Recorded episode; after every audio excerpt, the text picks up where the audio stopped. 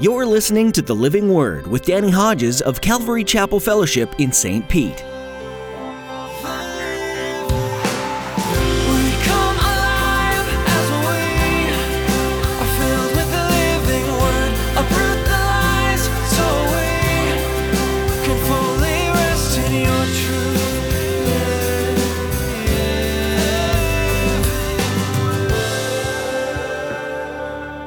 Tells us in his opening, chapter 1, verse 1, that he reigned or he ministered during the reigns of the same kings. He ministered during the times of the kings that Micah himself ministered to. Well, if God's already got a prophet Isaiah and he's already ministering, why do you need Micah? You'll learn that God is so loving. He so loves the world that he's not just going to give you one witness.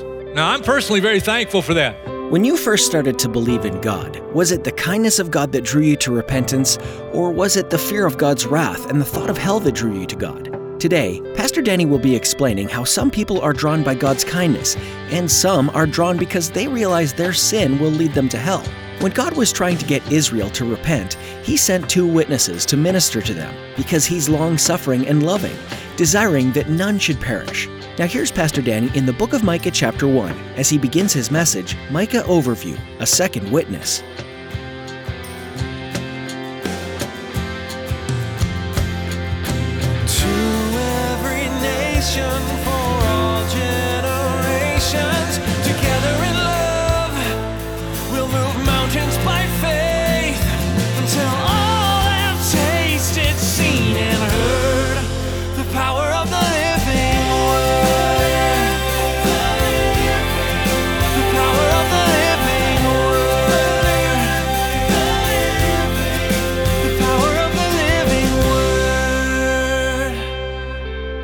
He opens up chapter 1, verse 1, the word of the Lord that came to Micah of Moresheth. It was about 25 miles south of Jerusalem. During the reigns of Jotham, Ahaz, and Hezekiah, kings of Judah.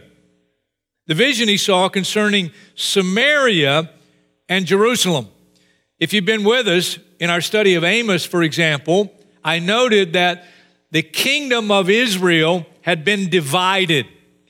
Rehoboam, son of Solomon, uh, because of some decisions he made and uh, his mistakes, he caused the kingdom to be divided. And so there were the northern tribes and the southern tribes. What happened was they made the capital of the north Samaria, and the capital of the south continued to be Jerusalem. One of the kings, Jeroboam, son of Nebat, he introduced idolatry into the northern kingdom. And so in Samaria, they set up these idolatrous temples. They sacrificed to foreign gods. Interesting, they did that while still sacrificing to the God of Israel. Micah tells us he ministered during the reigns of Jotham, Ahaz, and Hezekiah. So that's during the reign of several years. That's several elections for us, if you will, different presidents. When you become a real student of the Word, you might recognize that when you read verses like Micah chapter 1, verse 1, the more you read, you might recall something you read back in Isaiah. Isaiah, another prophet for the Lord. And Isaiah tells us in his opening, chapter 1, verse 1, that he reigned or he ministered during the reigns of the same kings. He ministered during the times of the kings that Micah himself ministered to. Well, if God's already got a prophet Isaiah and he's already ministering, why do you need Micah? You'll learn that God is so loving. He so loves the world that he's not just going to give you one witness. Now, I'm personally very thankful for that. If he just gave me one witness and I didn't listen to that witness, and he said, okay, that's it, I'm not going to speak to you ever again, I'd be history. Let everything be established by two or three witnesses. Thank God, he doesn't speak just once, he doesn't speak through just one person. If you remember our study of Amos, God not only spoke through the voice of Amos, God also reminded the people if you don't listen to me, things are going to go south in your life. If you continue to go in your waywardness, things are going to get worse. Remember the story in the New Testament of the prodigal son. That things go from really good, he's got a pocket full of money, he left home, he's living a rebellious lifestyle, but over time, his money ran out. He's destitute. He's in a pig pen. He's longing for what they're feeding the pigs, and he can't even give that. And it says, in that pig pen, he came to his senses. We aren't told all the witnesses that were brought into the prodigal's life, but listen, there's no doubt there's more than one witness. God has the prophet Isaiah, but the prophet Isaiah is not enough, and so he raises up another prophet, Micah. This is the second witness. This is the second voice. Again, when you make a habit of reading the Bible, you take something like the opening verse of Micah, the opening verse of Isaiah, it lists the kings, and you might then find yourself going back to first and second Kings. And first and second Kings are two books that tells us about the reigns of these kings and what the world was like during their reigns. Now, I'm not going to put you to sleep by reading a bunch of those verses, but let me just summarize uh, what happened. Idolatry introduced in the northern kingdom by Jeroboam. That spread was passed on to other kings. It not only spread in the northern kingdom over years, it spread down south. God warns them again and again. He sends prophets like Isaiah, like Micah. If you don't repent, worse is going to happen. The northern kingdom over years would not listen, and they eventually fell to Assyria. They're given over to the enemy. That's what happens. Judah even watching the northern kingdoms fall to Assyria, they still don't listen to the Lord's voice. They still continue in their waywardness. They eventually fell. And that's what happens. When you read books like 1st and 2nd Kings, you understand what the culture was like. What was it like? Well, it just history repeating itself. Here's what it was like in Micah's day, in Isaiah's day. day. There was idolatry. With the idolatry, there was sexual sin. Micah opens up verse 2 of chapter 1 Hear, O peoples, all of you, listen, O earth, and all who are in it, that the sovereign Lord may witness against you, the Lord from his holy temple. Look, the Lord is coming from his dwelling place. He comes down and treads the high places of the earth. That's a clue. The mountains melt beneath him. The valleys split apart like wax before the fire, like water rushing down a slope. All this is because of Jacob's transgression, sin, because of the sins of the house of Israel. What is Jacob's transgression? Is it not Samaria? Things going on in Samaria. What is Judah's high place? Second time we hear something about a high place. Is it not Jerusalem? talking about what's happening in Jerusalem. What's the high place? It's the place that they would go to worship these other gods. They would set up what was called an Asherah pole. They'd build a temple to the god. And with the temple, guess what they provided? You're not going to believe it. You go to one of these temples, you go to worship, and they provided for you women. And when it got perverse, they provided men. Men for men. They were temple prostitutes. It wasn't just sexual sin, uh, it was even perverted sexual sin. Idolatry over time will always turn to perversion. The religious and civic leaders, they were full of self indulgence and greed. Uh, they were frauds, cheats. And because of the greedy religious and civic leaders, the people became just like them. That's what Micah tells us in chapter 7, verse 2.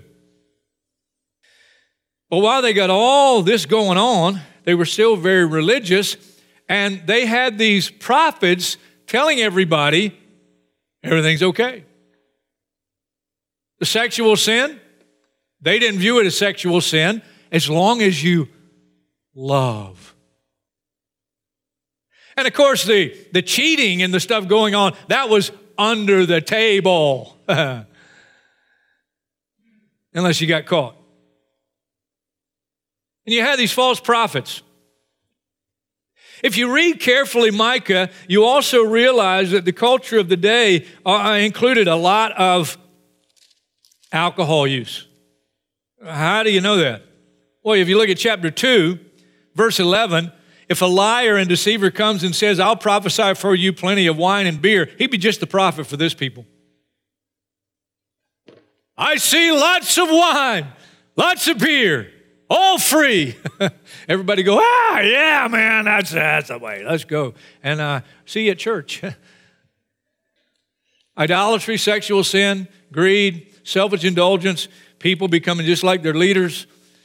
And then you have these religious leaders saying, everything's okay. Everything wasn't okay. All the prophets had a two sided message. Uh, this is the, kind of a summary of the whole Bible and all the messengers that God raised up. On the one side, they confronted people in their sin, all kinds of sin. And in confronting them, they would say, if you are willing to repent, repent's a word that just means to turn. The Bible tells us all we like sheep have gone astray. We've turned everyone to his own way. And God calls, God sends messengers, God puts witnesses in our lives so that we might have the opportunity to turn from the way we're going, repent. Repent means to turn. I turn from going my way, I turn and I go God's way. That's repentance. Repentance from sin. Sin. It's a word we don't use a lot these days. It's a word that if you do use, you can get in real trouble. Sin. It's a very simple word. It's as simple as the word repent. Repent means to turn. What does sin mean? Sin means missing the mark. Here's the bullseye. You've missed the bullseye. You've missed the mark. You're off. The prophets would come, they would speak to the people, they would give them an opportunity to repent. That's one side of the message. If they chose to repent, this is the good side of the message of the prophet. If you'll repent, not only can you have peace with God, you can have a glorious future ahead of you. Micah chapter 4, that's what he does. After he spends the opening saying, Here's what's going on, confronting them with what's going on, here's the wrongness of your ways. And then in chapter 4, he says, In the last days, here's the future. The mountain of the Lord's temple will be established as chief among the mountains. It'll be raised above the hills. Peoples will stream to it. Many nations will come and say, Come and let us go up to the mountain of the Lord, to the house of the God of Jacob. He'll teach us his ways so that we may walk in his paths. The law will go out from Zion, the word of the Lord from Jerusalem. He will judge between many peoples. He'll settle disputes for strong nations far and wide. They'll beat their swords and plowshares into plowshares, their spears into pruning hooks. Nation will not take up sword against nation, nor will they train for war anymore. Verse 5 All the nations may walk in the name of their gods. We will walk in the name of the Lord our God and here's the good news forever and ever. The message of the Bible is not complicated.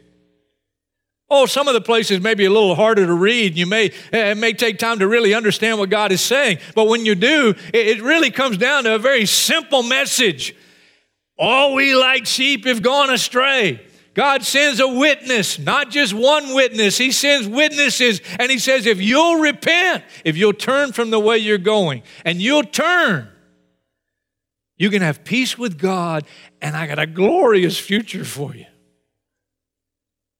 That's the plan. Some of the prophets, if you study carefully, they weren't all that excited when God called them especially when some of them followed the call of God and they got into, you know, doing the ministry and, and going and speaking to the people. And uh, most of them were not well received. Some of them, the very people they went to minister to, they killed them. I'm talking, killed them.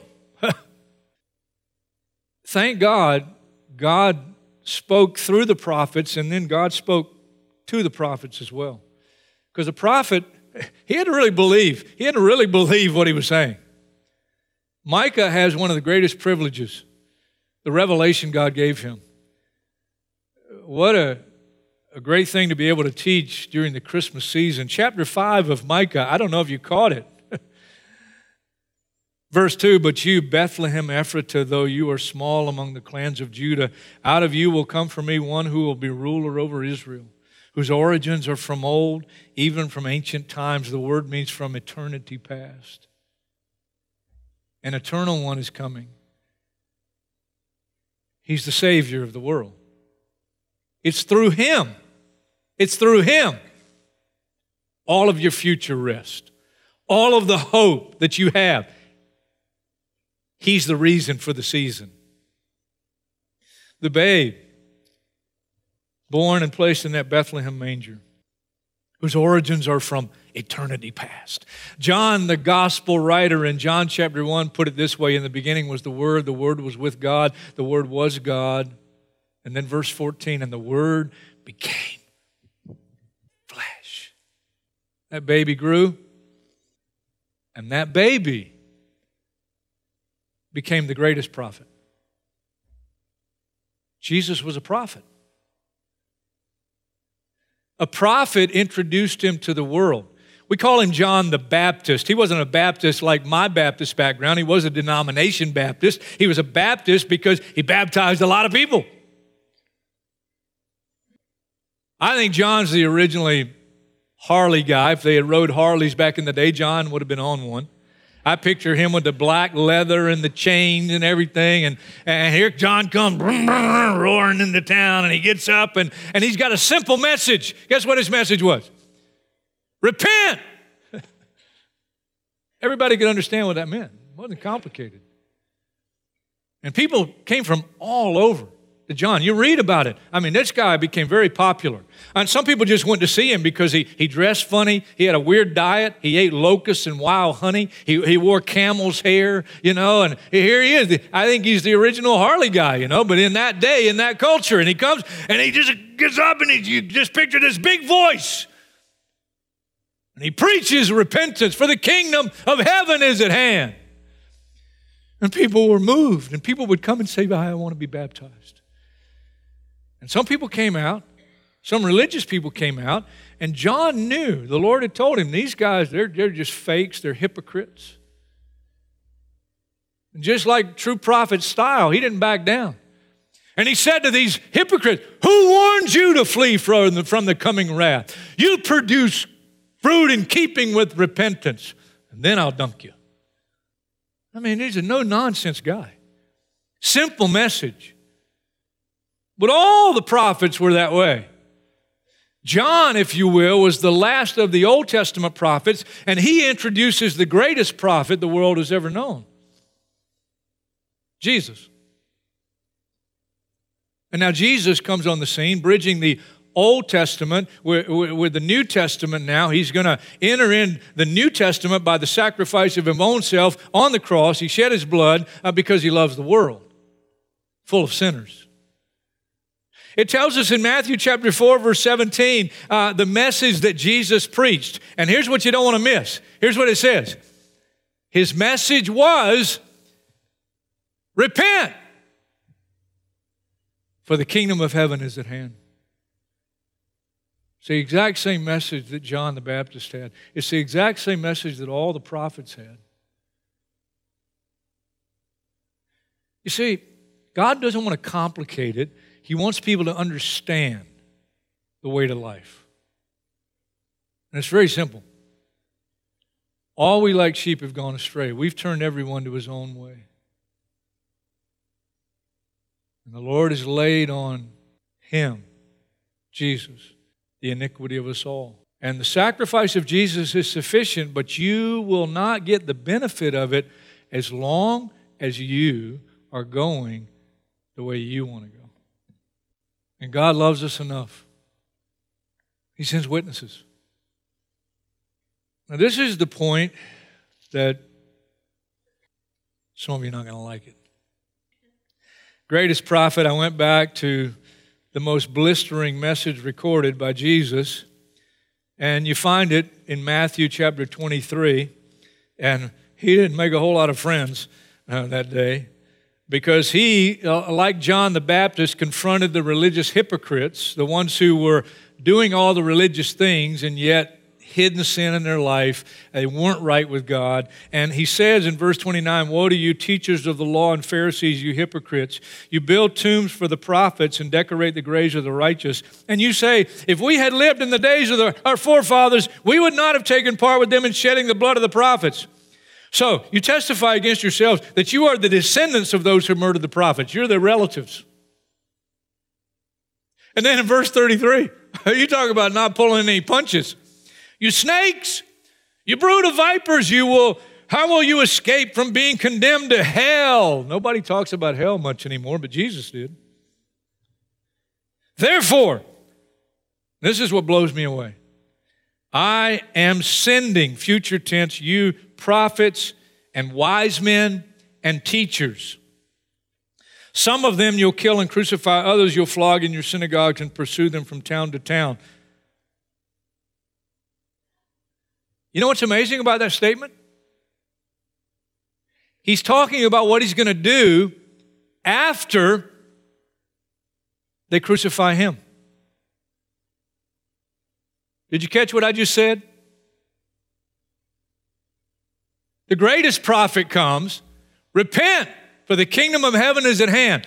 They crucified him. They did not receive his message. They rejected it. They rejected him they put him on a cross.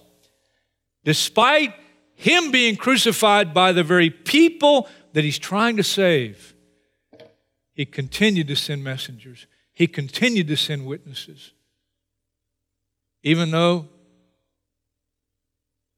they might not receive them either, and many of them they didn't. You see his heart in verse 37 Oh, Jerusalem, Jerusalem, you who kill the prophets and Stone those who sent are sent to you. How often I've longed to gather your children together as a hen gathers her chickens under her wings, but you were not willing. Now, here's the part you're not going to like. Some of us. God's called the church to be a voice for Him in the world, but it comes with a cost. Jesus said in Acts chapter 1, verse 8, You'll be my witnesses in Jerusalem, Judea, Samaria, and to the uttermost parts of the earth. That includes St. Petersburg, Florida. And here's what Jesus told us very clearly being a voice for God in our world, it may cost you your closest relationships. He tells us, Matthew chapter 10, the enemies that you will incur could be the members of your own family. Then he goes on to say after that, if you love your mother or father more than me, you're not worthy. If you love family more than me, you're not worthy of me.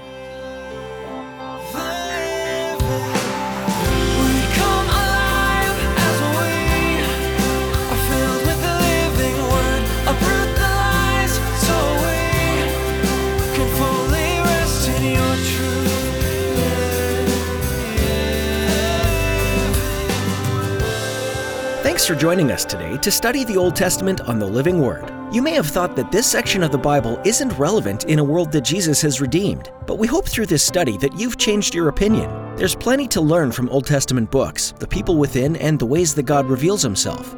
The God you meet in the Old Testament is the same one who created you, and the same one who's governing your life right now. If you'd like to explore more teachings from this Gleanings from the Old Testament series, you can find them online at ccfstpete.church. Just click on Sermons. You'll be redirected to our YouTube page, where you can watch a number of teachings from Calvary Chapel Fellowship and subscribe to our channel. Come connect with us on social media as well. You'll find the Living Word on Facebook, Instagram, and Twitter, and you'll be able to jump into the conversations there. If you happen to be in the St. Petersburg area, we'd love to meet you. You're invited to join us for our weekly services at Calvary Chapel Fellowship.